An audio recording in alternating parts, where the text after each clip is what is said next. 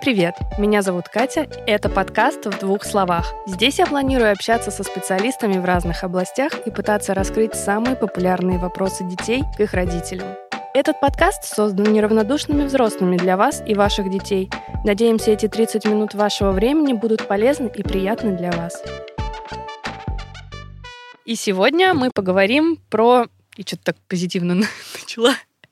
А, сегодня мы постараемся раскрыть термины и понятия не очень позитивные для наших детей, но, на мой взгляд, сейчас а, в информационном поле, особенно информационном поле, которому есть у детей допуска, может происходить некоторая подмена понятий, смыслов и всего остального. И мне кажется, дети сейчас могут, особенно сейчас, подходить к своим родителям с различными вопросами и сегодня мы с Аней, которую вы уже слышали в первом выпуске, попробуем облегчить, правильно же, да? Попробуем облегчить жизнь родителям и подсказать им. Мы некоторая такая шпаргалка, да, для, для сложных вопросов от детей. Вообще, мне кажется, что мы будем обсуждать очень-очень важную тему, а, потому что про позитивные вещи говорить всегда проще, а вещи с негативным окрасом мы и сами предпочитаем о них не думать и очень часто избегаем даже мысли о них, а тем более объяснять детям. Та подборка, которая есть сегодня, э, на мой взгляд, очень важна для понимания детей. И если мы чего-то не объясняем, это не значит, что этого нет в нашей жизни. Гораздо больше вопросов, непонимания и страхов рождается, когда это есть, но взрослые об этом не говорят.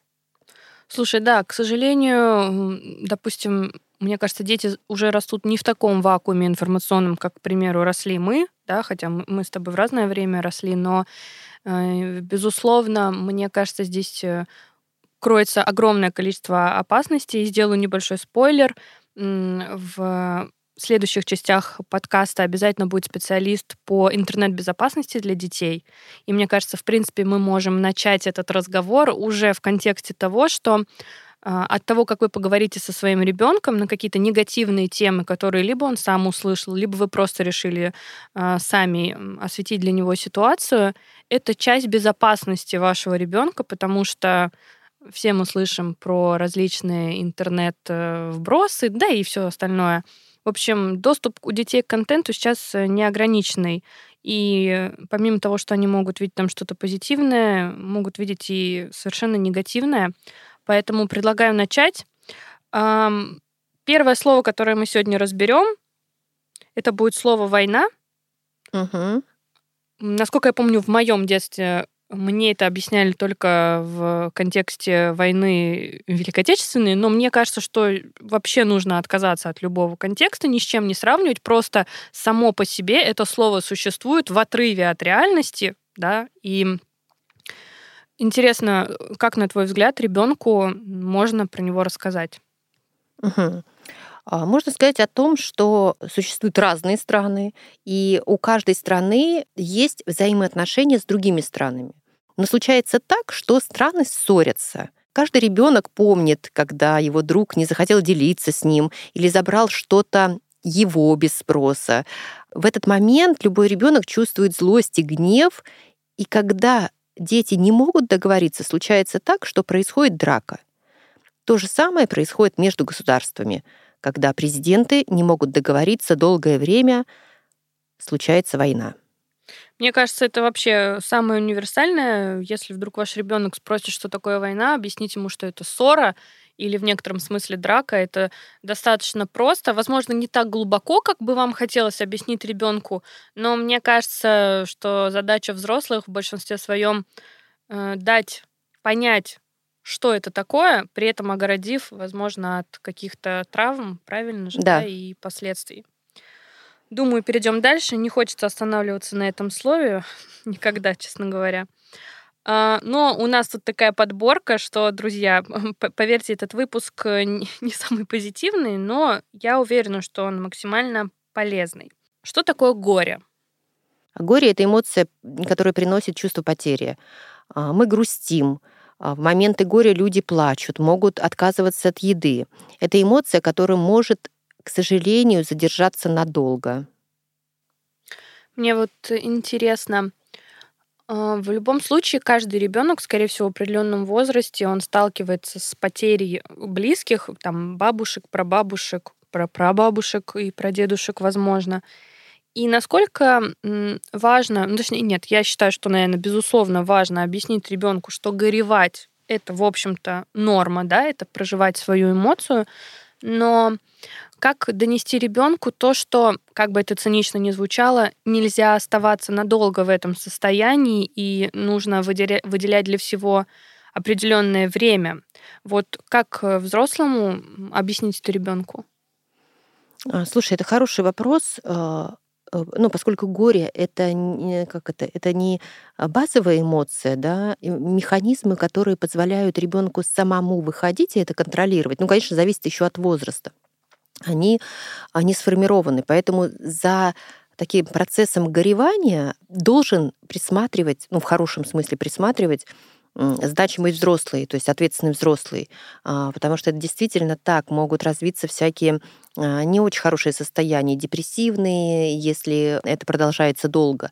А, я здесь однозначно всегда рекомендую конечно, обращаться к специалистам, обращаться к детским психологам, как-то так. Вот как, на твой взгляд, допустим, ты сейчас говоришь про то, что нужно обращаться к специалистам, но я задумалась о том, что, в принципе, ребенок, он э, протранслирует то, что покажет взрослый рядом с ним. И думаю, что в любой горестной ситуации родителям, скорее всего, зачастую тяжело себя сконтролировать, да, и Конечно. Э, масштабность горя внутреннего, да, она может быть не только внутри, но ребенок может ее увидеть. Э, в каких случаях э,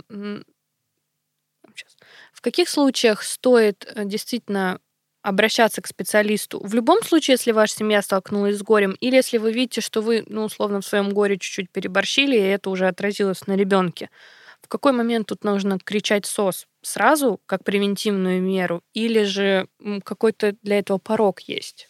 Я могу здесь э, только собственным опытом э, поделиться, опять же, не в контексте горя. А, мой ребенок занимается с детским психологом э, для психогигиены. То есть в моей культуре это нормально. А, поэтому и ответ у меня будет такой субъективный, э, что всегда сложные периоды в нашей жизни, и детям в том числе, проще а, проживать, когда у них есть э, поддержка, поддержка в виде профессионала. Слушай, ну психогигиена звучит, конечно, просто шедеврально, но какой-то родитель, который сейчас тебя слушает, может подумать о том, что зачем какой-то дополнительный взрослый, я и так все объясню ребенку. Вот э, как донести родителям, что это не означает, что психолог становится новым родителем. Ведь многие, наверное, вот этой конкуренции немножечко побаиваются иногда. А, я больше скажу, все, что касается детской психологии, специалисты мало чему научают, они мало э, что говорят. Это больше арт-терапия, это больше работа и э, общение с ребенком, больше говорит ребенок. Поэтому здесь бояться абсолютно того, что какой-то другой чужой человек взрослый, какие-то убеждения в селе, да, или чем-то, или будет брать контроль на себя, абсолютно беспочвенно. Нет таких прецедентов, мне даже удивительно слышать, что может такая мысль возникнуть, но хотя может быть. Ну, тут, конечно, мы можем говорить про разных родителей, да, кто-то более осознанный, кто-то пока что еще нет, но в любом случае, мне кажется, это тоже здраво не стесняться и не бояться, и наоборот э, позволять своему ребенку действительно заниматься психогигиеной и не только в случае какого-то горевания, да, как вот ты рассказываешь, но в принципе по жизни. А подскажи, пожалуйста, а когда ты впервые отвела ребенка? Это просто какой-то возраст, на твой взгляд, подошел? Первый раз я, как и большинство родителей, обратилась к детскому психологу, а, к нейропсихологу с запросом с конкретным. Мы работали с психосоматикой. Я увидела результаты, и потом поняла, что, в принципе, хорошо бы а, занятия с психологом продолжать. И а, вот эта культура, она просто поселилась э, в нашем доме, ровно как и мое обращение к остеопатии. То есть э, первый э, первый раз я не понимала вообще, кто это такие остеопаты, что они делают, но вроде как надо, попробуем. И мы снимали у Никиты там острые а, всякие вещи э, по здоровью, а теперь это просто стало а, для поддержания здоровья. А скажи, ты столкнулась с каким-то осуждением со стороны, возможно, там, своих окружающих или знакомых, когда они узнавали, что ты ребенка ну, возишь к, э, к психологу или нет? Просто мы обсуждали, что то, что связано с покраской волос, да, взорвало твой Инстаграм. Для а меня здесь, это здесь... совсем было не очевидно. Мне казалось, что там такая лояльная аудитория, которую это невозможно ничем удивить, но просто интересно. А здесь, наверное, это было более ожидаемо, знаешь, от психолога, что а, а, психолог ведет ребенка к психологу, это не, не вызывает, не вызывает вопросов. Поэтому нет, скорее нет. Ну да, это интересно. Сразу подумала о том, ведет ли косметолог ребенка к косметологу, честно говоря. Чуть-чуть разбавили. Я надеюсь, это будет полезный выпуск для вас. И, безусловно, те темы, которые мы поднимаем сегодня, они не могут существовать без сегодняшнего информационного контекста. Но в любом случае, думаю, что такие вопросы могли возникнуть у ребенка и в любое другое время. Ань, давай поговорим, пожалуйста, про то, что такое оружие. А, дети часто играют с ним, даже те же самые водные пистолетики — но как объяснить ребенку, что такая безобидная вещь, в принципе, не несет ничего положительного в реальной жизни? Оружие, конечно, это опасный предмет, и стоит об этом говорить, а, но в то же время оно может быть и средством защиты в трудных ситуациях. Но с другой стороны, оружие может нанести большой вред и горе, и очень важно э, ребенку не говорить, что оружие это очень плохо или оружие это хорошо, а как раз показать э, две стороны э, этого понятия. Ань, давай обсудим, что такое страдание. Мне кажется, даже нашим взрослым взрослым будет интересно узнать, что же это такое они периодически могут испытывать. А страдание это когда люди теряют или не получают что-то очень важное для них. А, это может быть таким состоянием, а, настроем человека. А, проявляется это э, чувство в слезах, в причитании, в грусти. Здесь важно отметить, что человек может страдать по объективным причинам. Ну, может быть повод. Может быть, действительно, наша жизнь такая, могут случаться неприятные ситуации. Но, с другой стороны, человек может страдать для того, чтобы получать какую-то выгоду. И это тогда становится таким особенным поведением этого человека. Ого, страдать и получать выгоду звучит очень интересно. Я, честно говоря, когда я начала говорить, подумала о том, что часто в детстве, ну, к примеру, я и мои сверстники э, страдали из-за неразделенной любви. Ну, думаю, такое со всеми случалось. И родители зачастую эти страдания обесценивали. Ну, то есть тебе кажется, что все, твой мир рухнул, и дальше уже ничего не будет. Но на самом деле, конечно, просто родители знают, что это не так, а ты это не знаешь. Вот э, обесценивание со стороны родителей детских страданий, это же, как бы, наверное, не совсем правильно, да? То есть, э, опять же, ребенку нужно позволять страдать и испытывать эти эмоции, или же нужно как-то его постоянно бодрить от этого? А, Все, конечно, зависит от ситуации. И мне кажется, если есть диалог у родителя с ребенком, если есть доверие, если есть сострадание, то родитель поймет глубину страдания, он поймет, э, что происходит на самом деле. А, потому что мы все уникальны, и есть определенные закономерности развития нашего, нашей психики и нас, но тем не менее разная ситуация, на разных людей влияет э, по-разному. Для кого-то страдание в виде неотвеченной любви, неразделенной любви будет просто воспоминанием, а для кого-то это будет травма, которая потом мешает построить здоровые отношения э, и так далее. Поэтому, конечно, за внимательное отношение к детям голосую двумя руками и, конечно, не обесценивать. Вот он, он мы-то и свои эмоции привыкли обесценивать. Нам так привычнее, очень нравится. А еще нам э, очень нравится что-то не чувствовать. Я не хочу это чувствовать, я не хочу это видеть. Нет, нет, злиться, злиться нехорошо.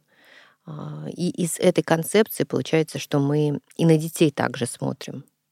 В общем, родители, давайте детям пострадать, просто стойте где-то рядом в качестве доброжелательного наблюдателя и будьте готовы в любой момент принести мороженку Baskin Robbins. Мне кажется, это поднимет настроение любому ребенку. Тут, знаешь, еще многие путают понятие страдания и скука. Очень многие родители, если ребенок скучает, стараются максимально его развеселить. Вот такое впечатление, что он должен быть всегда веселый, а если он сидит, ну, как бы вот, ну, мне скучно. А вот здесь а, большинство родителей очень ярко подключаются, а, хотя это не совсем верно. Скука — необходимая эмоция для человека.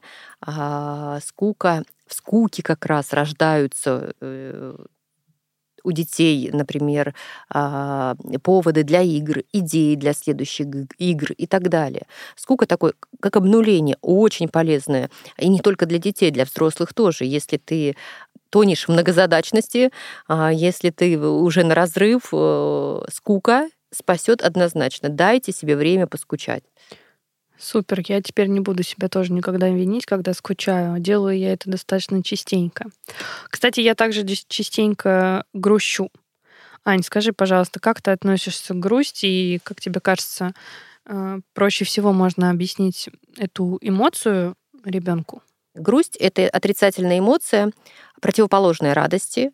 Когда мы ее испытываем, краски вокруг становятся более тусклыми, нам грустно, а, потому что завершается что-то очень важное для нас, заканчивается то, что мы любим, игра или последняя серия мультика. Это легкое уныние, которое не длится долго. Как давно я не грустила из-за последней серии мультика? Аж грустно стало от, от этой мысли. С удовольствием. Сразу вспомнилось. Сразу вспомнилось, да. Вообще, если говорить про грусть, я, когда в детстве болела, всегда смотрела «Короля льва» и плакала. То есть вот я думаю, о чем я думала? Мне было и так плохо, и я хотела погрустить, чтобы сделать себе еще хуже.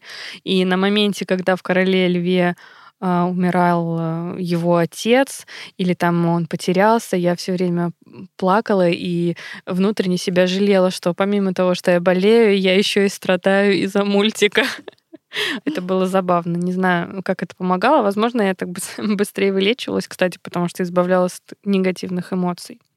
Следующее, о чем хотелось бы поговорить, это такая глобальная вещь. Мне кажется, в целом этому можно посвятить будет когда-нибудь целый выпуск. Ну а сейчас для того, чтобы помочь вам, родители, которые нас слушают, объяснить ребенку, который, возможно, в какой-то период своей жизни подойдет к вам и спросит, мама, папа, а что такое смерть? Мы сейчас с Аней попробуем вам дать какие-то подсказки, шпаргалки для того, чтобы такую тяжелую тему отразить ребенку качественно. Смерть — это естественный процесс, и очень важно детям об этом говорить естественно. Естественный процесс в природе, в жизни животных, в жизни людей. Это такое правило, и нам нужно это правило знать.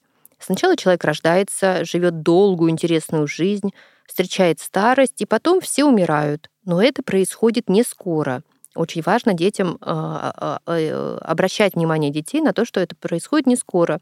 Когда человек умирает в реальном мире, он продолжает жить в сердцах близких, в памяти близких людей. Когда умирает близкий человек, по нему скучают.